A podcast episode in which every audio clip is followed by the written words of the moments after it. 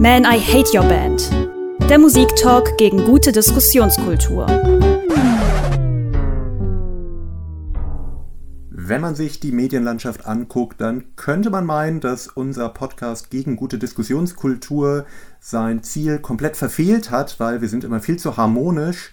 Das wollen wir heute ändern. Damit herzlich willkommen zu einer Special-Folge. Heute wird nur abgerantet. Das ist doch das, was ihr eigentlich alle hören wollt. Mit dabei bin ich, Conor. Und ich, Lennart. Hallo. Und wir haben ja mal vor langer Zeit, haben wir mal die Antilopen Gang beleidigt. Also ich vor allem. Lennart hat sie verteidigt und dann habe ich irgendwie, hat es mir leid getan. Und dann haben wir den Fehler gemacht, mal so eine Entschuldigungsfolge zu machen. Ist mir sehr unangenehm.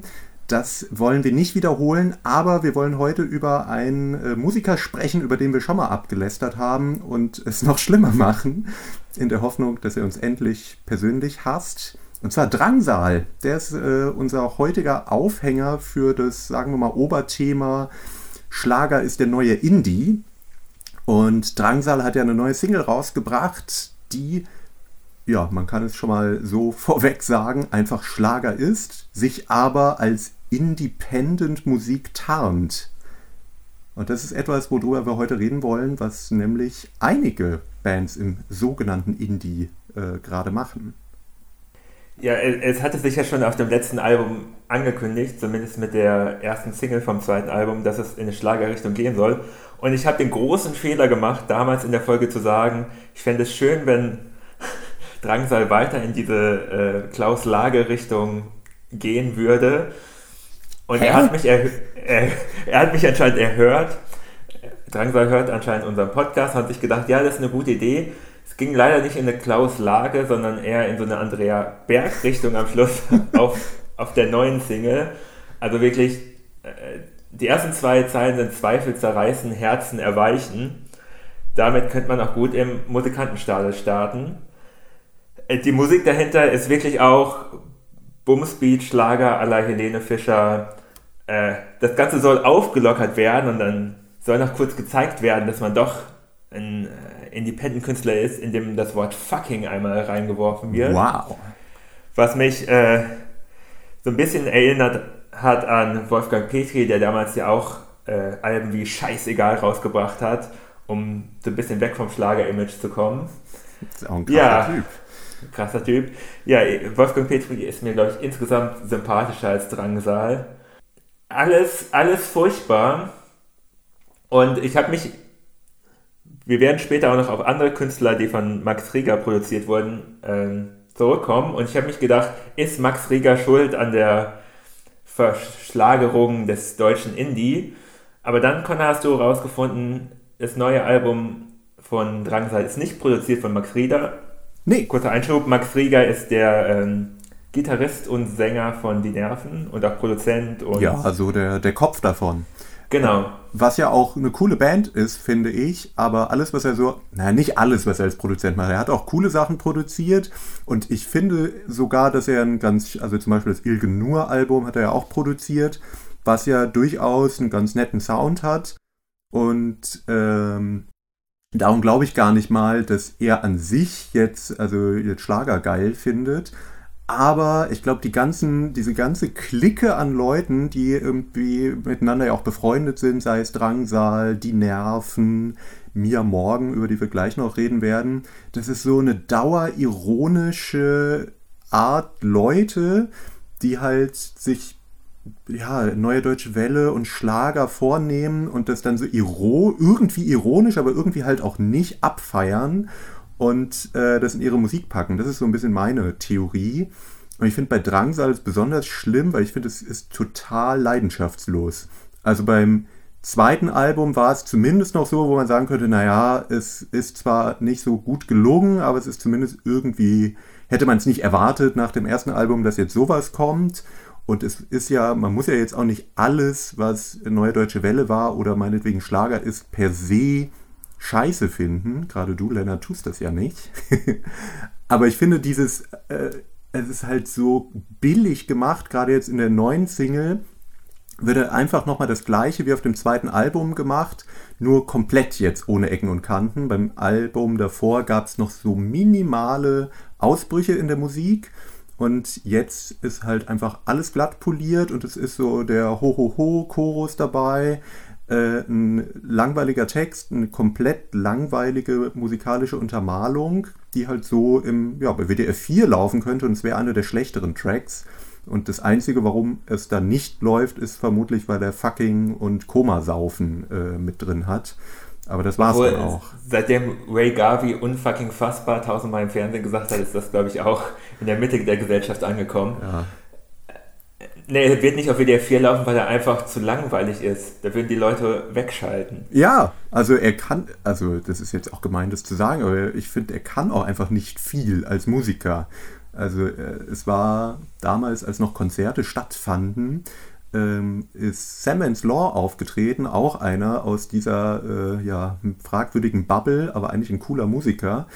Der hat seinen Auftritt gespielt und hatte dann ein Duett mit Drangsal. Und ich finde, da hat man das krass gemerkt, wie gut Samens Law ist und wie schlecht Drangsal. Also er hat halt keinen Ton getroffen auf der Bühne, aber hatte schickes Make-up. Ja, also irgendwie alle Hoffnungen, die ich in Drangsal hatte, habe ich mittlerweile verloren. Immerhin schade. Das Video ist ganz lustig. Das habe ich mir nicht mal mehr angeguckt. Ich habe noch die Single gehört, als es nur nur dieses automatisch erstellte YouTube-Video gab, ohne... Ja, also das finde ich immerhin, also so Styling und schickes Artwork, schicke Videos, das ist alles top. Da kann man, finde ich auch, machen wenig deutsche Künstler, geben sich da so viel Mühe, nur leider kommt halt überhaupt nichts musikalisch dabei rum. Und das ist so ein bisschen was auch auf die nächsten, über die wir reden wollen, zutreffen wird, dass ich das Gefühl habe, das ganze Drumherum ist wichtig, die ganze Show und was sie irgendwie in anderen Sachen, Drangsal ist ja auch Podcaster zusammen mit Casper zusammen. Und ich habe langsam das Gefühl, dass diese Musiker und Musikerinnen da drin mehr Erfolg haben und auch mehr reinstecken als in die eigentliche Musik. Die sind alle wahrscheinlich trainiert vom Diffus Management Team oder so, keine Ahnung. Auf jeden Fall tauchen die ja immer bei Diffus. Ist eigentlich Diffus nur ein YouTube-Kanal oder was machen die mehr? Das ist ein Online-Magazin. Online-Magazin, also mittlerweile weiß ich, wenn eine neue Band als erstes bei Diffus auftaucht, ist Schrott. Brauche ich mir die nicht anhören. Das ist auf jeden Fall der größte Schrott, den es geben kann. Wenn sie dann auch noch von Landstreicher Booking gesigned sind und damit ihre Tourneen veranstalten, ist es automatisch kein Schrott. Gutes Zeichen. Ja, das ist so die El Hotzo-Bubble. Gute Überleitung zur nächsten Künstlerin, wo es mir fast ein bisschen leid tut, dass wir jetzt ablästern, weil die ja eigentlich gar nicht so bekannt ist wie Drangsal zum Beispiel, aber auch aus dieser Dauerironie-Clique. Mia Morgan, ich kannte sie lange Zeit nur als Twitter-Person und als Instagram-Erscheinung, aber auch sie ist offiziell ja in erster Linie Musikerin. Ist sie das noch? Vor 3 Jahren eine EP veröffentlicht? Ja, das reicht heutzutage offenbar. Okay. Also sie wird in Medien immer zumindest als große Künstlerin abgefeiert, wo ich... In welchen Medien? Ja, im Diffus-Magazin. Okay. Da habe ich mir ein Interview mit ihr angeguckt, wo ich auch dachte, also die ist eigentlich ganz sympathisch und die, wofür sie sich so einsetzt, Mental Health und nicht normatives Frauenbild und solche Sachen ist doch cool, wenn das Künstlerinnen machen, aber noch cooler wäre es natürlich, wenn sie auch Kunst machen würde, aber das ist offenbar heute zu viel verlangt. Die EP, die sie 2019, glaube ich, auch produziert von Max Rieger rausgebracht hat, ist eben auch, es ist einfach, es soll irgendwie Wave und neue deutsche Welle haben. Also es soll eigentlich Gothic. Ja, sein. Wave und Gothic soll es so von den Texten und ihrer Aufmachung sein. Es ist aber neue deutsche Welle und Schlager. Ja, also, wenn wir neue deutsche Welle sagen, meinen wir immer so die letzten Züge der neuen deutschen Welle. Das Schlimmste, was am Schluss gekommen ist, kleine Taschenlampe brennen, schreib ich lieb dich in den Himmel. Hey, das ist voll der berührende Song, ja. Und Ich hatte Mia Morgan gar nicht mehr so auf dem Schirm. Ich weiß noch, damals als Waveboy hieß es, glaube ich, die erste Single ja. rausgekommen ist, habe ich es mir einmal angehört und dachte mir, ja, vielleicht für Teenager ganz nett. Also das ist jetzt auch nichts, kein Vorwurf, sondern ja. dachte ich mir, ganz gut. Und, besser, als wenn sie Capital Bra hören. Zum Beispiel. Aber jetzt hast du sie nochmal ins Gespräch gebracht und ich habe mir die EP gehört oder anhören müssen. Und da ist mir noch die zweite Single aufgefallen, die wirklich, da bin ich mir wirklich nicht sicher, ob das irgendwie ironisch ist, im Zweifel immer. Oder, okay, die zweite Single heißt Es geht dir gut. Die Strophen sind immer sehr, hat Anleihen an Gothic-Themen, also es tauchen Vampire und Werwölfe auf. Aber es ist natürlich eigentlich ein Liebessong, weil es geht immer nur um die Liebe bei diesen Bands, über die wir heute sprechen. Aber natürlich geht es nie wirklich um Gefühle, weil dann will man sich angreifbar machen. Am Schluss ist alles nur ironisch, hahaha. Und der Refrain geht dann, doch bitte sag mir nicht, du willst mich doch gar nicht, bitte sag mir nicht, du brauchst mich, es geht dir doch gut ohne mich, bitte sag mir nicht, du liebst mich und so weiter und so weiter. Und ich mir dachte, ist das eine direkte Antwort auf Matthias Reim, verdammt, ich lieb dich? Weil es ja dasselbe Schema ist, nur dass eben Matthias Reim singt, verdammt, ich lieb dich, ich lieb dich nicht, verdammt, ich brauch dich nicht und so weiter. Und also es ist wirklich Schlagertexte 1:1 übernommen. Ja, ohne absolut. Brechung da drin. Und das wird dann aber irgendwie abgefeiert als der neue heiße Indie-Scheiß und auch im Feuilleton. Also Mia Morgan habe ich durchaus auch noch in anderen Zeitungen gefunden, dass das ziemlich positiv besprochen wurde. Ja, und das finde ich halt, also das finde ich irgendwie falsch, weil ich finde, was sie vielleicht symbolisiert, was sie irgendwie auf Social Media macht, das mag ja auch cool sein und das ist ja auch gut, wenn das gerade junge Leute rezipieren, aber ich habe oft den Eindruck, dass das gerade in der Presse und gerade im Feuilleton dann direkt diese Menschen hochgejazzt werden als große KünstlerInnen, die sie aber überhaupt nicht sind. Also da steckt ja einfach nicht viel dahinter. Auch wenn sie vielleicht aus politischer Sicht coole Sachen macht, ist die Musik ist halt einfach Schrott. Also, und wenn man es sich dann auch live anguckt, muss man auch wieder sagen, das ist für die Ohren nicht schön. Also man kann sich einen Live-Auftritt aus Kassel, da kommt sie glaube ich auch her, zusammen mit ihrem guten Freund El Hotzo, der für den Traffic da sorgt bei den Aufrufzahlen, der ist irgendwie ihr Backup-DJ und sie singt dann unter anderem, covert sie Lady Gagas Paparazzi und es ist wirklich überhaupt nicht schön. Also es ist schief und schräg und man fragt sich einfach nur, warum? Und auch das, also warum erst macht sie den ganzen Gothic-Kram und dann covert sie Lady Gaga? Das, ich verstehe es auch nicht so ganz. Ja, und wer bis dahin dachte, El Hotzo wäre ein cooler Dude, der ja absolut nicht ist, sollte sich das nicht angucken, wie er da hinterm DJ-Pult steht und nicht so richtig weiß, was er machen soll. Weil das ganze Konzert in der Kirche ist, hat er natürlich so eine Priesterrobe an, weil hahaha, das ist ja lustig. Mhm. Oh Gott, die sollten alle fürs ZDF-Magazin Royale schreiben, so lustig wie die sind. Was sie ja auch tun. Ja, wahrscheinlich. Ja, wirklich. El Hotzo schreibt mittlerweile ja, dafür. Ja. Okay, ich weiß, warum ich mir den Scheiß nicht mehr angucke. Gut.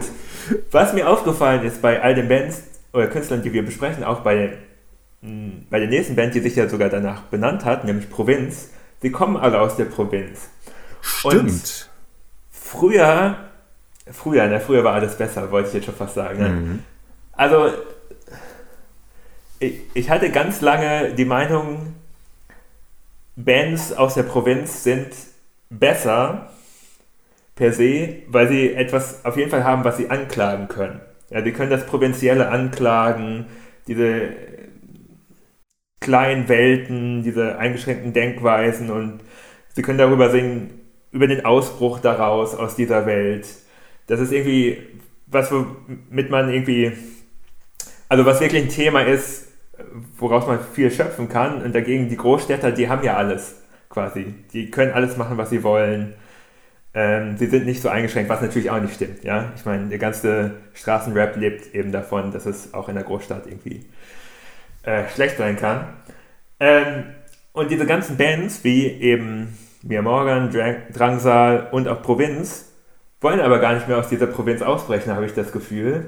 Sie singen eher darüber, und gerade Provinz, wie toll das doch eigentlich alles ist. Ja, ist doch geil. Drehen schöne Musikvideos, wie sie durch den Wald gehen, so ein bisschen am Lagerfeuer da sitzen, ne? Frische Luft atmen, ah, ist das schön hier. Lennart, was ist denn immer hier dieser zynische Unterton? Das ist doch mal einfach mal schön. Wenn man weiß und deutsch und reich ist. Ja, es gibt so ein altes Video von den Orsons, ich weiß gar nicht mehr, wie es heißt, was auch genauso aussieht, wo sie später einen Track drüber gemacht haben, wie sie sich schämen für dieses Video. Das hat damals halt irgendeine Firma für die produziert. Und die dachten, ja, das müsste man machen, und wie scheiße die das finden. Aber Provinz, denen nehme ich das richtig ab, dass die das gut finden. Und das Schlimme ist, die sind 18 oder 19 Jahre alt, ja, und finden das alles geil. Was wird mal aus denen? Ich hätte gedacht, die werden älter. Also die haben, glaube ich, Abi gemacht, ein Jahr vor dem Plattenvertrag. Okay. Also vor 3 Jahren. Der natürlich direkt bei Warner Music war, wie ich gesehen habe. Da geht's schnell, und ich habe ja auch so ein bisschen den Verdacht, dass AnnenMayKantereit an einer Reihe von diesen Retortenbands, die auch alle wie so ein bisschen auf AnnenMayKantereit gemacht sind, schuld sind. Also eben so dieses, es könnten StraßenmusikerInnen gewesen sein, und jetzt haben sie aber zack einen Major-Deal und machen Retortenmucke. Wobei bei AnnenMayKantereit nicht, dass ich die in irgendeiner Art und Weise verteidigen möchte. Das klingt ja an manchen Ecken noch so ein bisschen rau und nach Straßenmusik, zumindest auf dem ersten Album oder auf der ersten EP. Ja, immerhin waren die ja auch mal für eine Woche oder so, also Straßenmusiker. Bei Provinz, ich habe immer nur diesen Namen gehört und dachte mir, ach, da habe ich keinen Bock drauf, mir das anzuhören, weil das, also erst dachte ich, das ist bestimmt so Deutschpunk. Also Provinz ist ein Spitzenname für eine Deutschpunk-Band. Das wäre ja dann noch... Also würde ich mir vermutlich auch nicht anhören, aber wäre ja dann zumindest noch cool. Ja. Dann habe ich die Bandfotos gesehen und dachte mir, oh Gott, das ist bestimmt sowas wie von wegen Lisbeth. Oh, da habe ich ja noch weniger Lust drauf. Und dann hast du mich dazu gezwungen, mir die anzuhören. Hier, und unser Hörer. Es ist noch viel schlimmer. Stimmt, einer unserer Hörer hat uns immer dazu aufgefordert, dass wir mal Provinz besprechen sollen, aber niemand wollte die verteidigen, und jetzt weiß ich auch warum. Ja, aber wir müssen, nennen wir hier Namen, ja, Henning. Wir grüßen dich und sagen Dankeschön. Es war nicht leicht, aber du hattest recht. Es ist auf jeden Fall eine Band, über die es sich lohnt, abzuranten. Ja, für die Leute, die die Musik noch nicht gehört haben, so wie ich bis vor ein paar Tagen, hört sie euch nicht an, ja? Gebt denen keine Klickzahlen oder so. Die sollen mal irgendwie eine Lehre zum Bankkaufmann machen, da wären sie glücklicher als mit dieser Band, glaube ich. Na, sie sind doch gegen das System. Also ich hab mir ein paar Songs und Videos von denen angeguckt. Das erste, was mir aufgefallen ist, ich finde den Gesang von dem Sänger richtig eklig. Also das klingt wie eine Parodie auf gefühlvollen Gesang, aber er meint es offenbar ernst. Das fand ich schon krass, dass das ja auch die Fans anscheinend gut finden. Und ansonsten, ja, es ist ja eben so auf dieses AnnenMayKantereit-mäßige, wir sind halt linksliberale Typen, die bei denen dann eben durch die Provinz laufen und sich alle ganz doll lieb haben und alle voll die netten Bubis sind. Schön fand ich den Kontrast, es gibt einmal den Song Was uns high macht. Da trägt der Sänger einen EU-Hoodie und alle machen eine geile Party und laufen irgendwie durch den Wald und haben sich lieb und kiffen ein. Ein paar Monate später kam dann aber der krasse Song, der, muss man auch sagen, also er gefällt mir natürlich auch nicht, aber er fällt ein bisschen aus dem Radio-Pop-Genre, das sie sonst bedienen, raus, nämlich Hymne gegen euch. Das soll dann der harte politische Song sein.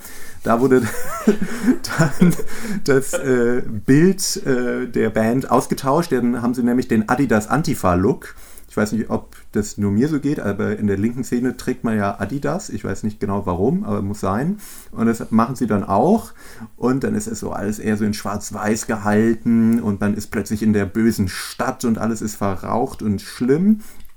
Und dann singen sie, das ist die Hymne gegen euch. Aber wer euch eigentlich sein soll, das bleibt natürlich offen, weil sonst wird man sich ja gegebenenfalls wirklich angreifbar machen, wenn man jetzt wirklich politisch würde. Jetzt bleibt es sozusagen bei uns Hörern zu wissen, dass natürlich die da oben gemeint sind. Das erinnert mich gerade an eine aktuelle Kontroverse, also aktuell, während wir das hier gerade aufnehmen. Nämlich vor kurzem hat Van Morrison ein neues Album rausgebracht mit dem schönen Song They Own the Media. Das schlägt in eine ähnliche Kerbe. Das They wird natürlich auch nicht erklärt. Ja. Gut, okay. Van Morrison hat auch den sehr zwischen den Zeilen schimmernden Song No More Lockdown schon gemacht. Also ich glaube, bei dem ist schon recht klar, was er meint. Ja. Das Provinz übrigens, das Album kam auf Platz 4 der deutschen Charts. Also aber das heißt ja gar nichts mehr, oder? Danger Dan ist gerade auf Platz 2 gechartet. Ja. Mit einem Album gab es das nicht mehr begrenzt zu kaufen, dachte ich erst. Ich glaube nicht. Aber nicht? Ich habe nur gelesen, dass sie irgendwie durch die ganzen Vorbestellungen, die jetzt noch nicht ausgeliefert wurden, nächste Woche auch noch charten werden oder eher charten wird. Deswegen ist meine Platte noch nicht da. Ich habe schon extra an die hingeschrieben, meinte mir. Die ist seit einer Woche raus, die ist nicht hier, was soll der Scheiß? Ja, du kriegst die nicht, weil du bei diesem Podcast mitmachst. Das könnte ich mir eher vorstellen.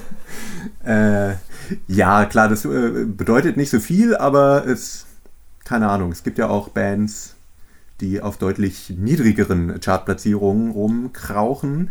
Also ganz unerfolgreich sind Provinz nicht. Und ich finde es halt auch schlimm, dass dann wieder diese Band, diese Bubis halt als Indie auf diversen Spotify-Playlists dargestellt werden. Und auch wilde Herzen auf Spotify. Ja, genau. Und das ist ja wirklich, also das finde ich noch schlimmer eigentlich als Mia Morgan oder Drangsal, weil das ist nicht mal mehr, also so krassen Schlager wie jetzt Drangsal oder Mia Morgan zu machen, ist ja sogar etwas, was nicht ganz beim Mainstream-Publikum vielleicht ankommt. Also da gibt es, glaube ich, mehr Leute als wir beide, die sich dran stören werden. Aber das, was Provinz machen, ist ja wirklich, es allen recht machen. Komplett keine Kanten mehr haben, so Format Radio-Pop. Aber dann so zu starten mit 18. Ja. Und du sagst immer Format Radio-Pop. Ich finde, das ist alles noch viel schlimmer. Das erinnert mich so ganz stark an Handy-Vertragswerbung oder so Corporate Music, die große Firmen ihren Mitarbeitern vorspielen. Auch so die Videos, der Wald und dann sieht man mal einen Berg und vielleicht fahren auch noch Leute irgendwie Kanu. Es fehlt eigentlich nur noch, dass im Musikvideo so Innovation, Power und Teamwork groß eingeblendet werden und dann könnte das bei dem nächsten Telekom-Sommertreffen mit der Mitarbeiter im Hintergrund laufen. Also, dass die sich, also, nicht was kennen. Wollen diese jungen Menschen? Geld. Die wollen einfach nur in den Charts, oder? Denen ist es scheißegal, was die machen. Fame für. Also, die können das doch nicht wirklich gut finden. Ja, das habe ich mich halt auch gefragt. Also, wenn die müssen ja mal angefangen haben, Musik zu machen und das muss, also, ja, dass die, was ich eingangs meinte, bei Drangsal, dass da so null Leidenschaft drin zu stecken scheint, zieht sich da so ein bisschen durch. Also, auch bei Provinz wirkt es für mich null danach, als ob die selber Bock drauf haben. Also, es ist halt eher ein Produkt, was irgendwo gut klingt. Also in dem Fall halt, es ist musikalisch okay, es ist gut produziert, aber da steckt jetzt nichts drin, wo man jetzt merken würde, die hatten bei der Aufnahme Spaß. Und das glaube ich auch ehrlich gesagt nicht. Die hatten vielleicht beim Kontoauszug dann Spaß. Ja, das bringt mich auch zu meinem Endplädoyer an diese ganzen KünstlerInnen, in Anführungsstrichen. Macht doch einfach vielleicht was anderes. Also heutzutage muss man ja auch einfach keine Musik mehr machen, um Star zu sein. Man kann einfach Podcast machen, also wenn man ein bisschen cooler ist als wir, dann hat man auch Erfolg. So wie wenn man Casper mit dabei hat. Zum Beispiel, wenn man den dabei hat. Oder ein paar Insta-Pics macht, wie Mia Morgan. Ist ja alles kein Problem, ist ja heutzutage auch, also Selbstdarstellung war ja früher mal etwas, wofür man sich schämen musste, heute macht's jeder, also warum nicht? Aber warum noch Musik? Ich verstehe es nicht ganz, weil damit kann man ja eh nicht mehr so viel verdienen. Und ja, das ist vielleicht auch der Hauptgrund, warum das alles nach Schlager klingt, also nachdem Schlager schon den deutschen Pop übernommen hat und den deutschen Hip-Hop mittlerweile auch. Ich meine, Alex Hesch hat ein Feature mit Vanessa Mai gemacht, ich glaube... Bushido hat damals auch Karel Gott gefeatured. Genau, Ja, das ist ja wenigstens noch cool. Ja. In irgendeiner Art und Weise. Wollen wir nicht zu tief graben, aber ja. Naja, aber damit war deutscher Hip-Hop eben, oder damit war allen klar, deutscher Hip-Hop ist am Boden. Und jetzt, na, Indie war ja eh schon am Boden, aber jetzt versuchen die paar Leute, die das eben noch machen, da irgendwie noch Geld rauszukriegen, und es geht halt nur mit Schlager. Offenbar. Naja, aber wollen wir so minimal versöhnlich enden? Dann könnten wir noch... Wir sind doch total versöhnlich, wir sind einer Meinung. Ja, das stimmt, wir schon. Ja, also noch Beispiele für Bands, wo es noch anders läuft, die halt einfach gar kein Geld mehr verdienen, aber aus merkwürdigen Gründen trotzdem Musik machen. Ja, ich wollte schon fast Vögel die Erde essen nennen, die haben sich aber letztes Jahr getrennt, ich glaube, weil... die das auch nicht mehr weitermachen konnten. Die konnten nicht mehr, konnten das Elend nicht ertragen. Wie sieht es eigentlich aus mit... Bilderbuch können sich wahrscheinlich immer noch von ihren 2 erfolgreichen Alben... Die haben aber jetzt oder? Wieder einen Song, der im Radio gespielt wird. Sogar bei 1 Live, habe ich neulich gesehen. Wirklich? Okay. Ja, ich kann den nur nicht aussprechen, aber ihr da draußen werdet ihn kennen. Die B-Seite heißt Daydrinking, das kann ich mir merken. Das gefällt dir, ne? Die finde ich ganz cool. Ja, die A-Seite finde ich, ich bin ja nicht der größte Bilderbuch-Fan, aber ich fand das eigentlich auch ganz sympathisch irgendwie. Ist auch sehr eingängig natürlich, aber ich hatte auch das Gefühl, dass bei Provinz, die anscheinend schon mal Bilderbuch gehört haben, aber so das ekligst Mögliche aus dem, was Bilderbuch mal gemacht haben, rausholen. Ja, ich würde als Empfehlung noch rausgeben 2 Alben, die in den letzten Wochen rausgekommen sind, nämlich International Music und Japanik. Beides meiner Meinung nach ganz großartige Alben. Bei International Music vor allem kann man sagen, die schaffen das anspruchsvolle Musik ist ja auch immer so ein Ding, aber Musik, die ich mir gerne anhöre und in der viel passiert, in der viele Ideen stecken, zu machen und trotzdem sich nicht selber ernst zu nehmen und auch nicht dauerironisch zu sein. Das finde ich. Und ich musste dir 3 Leistung. Jahre sagen, wie geil diese Band ist, und du hast sie dir einfach nie angehört. Das stimmt gar nicht. Ich habe es mir angehört und nicht verstanden. Okay. Aber beim neuen Album habe ich das Gefühl, ich verstehe es doch. Es gefällt mir auch musikalisch. Es ist ein bisschen ich bin ja ein einfacher Mensch. Es ist ein bisschen hymnischer. Ist das Neue, oder? Bisschen ruhiger, ein bisschen hymnischer. Ja. Ist auch ein großer Popsong ist drauf, raus aus dem Zoo. Also ich dachte schon, du meinst Ententraum. Ja, der Traum der Ente. Ja, der ist auch gut. Der Traum der Ente, so heißt der. Ja. Genau, und Japanik, die sind nicht so leicht zugänglich, aber das ist dann eher für den Kopf vielleicht, Musik, wo man sich auch mal die Texte angucken kann und noch ein bisschen was lernt oder Geschichten erzählt werden, die man nicht schon 35 Mal gehört hat.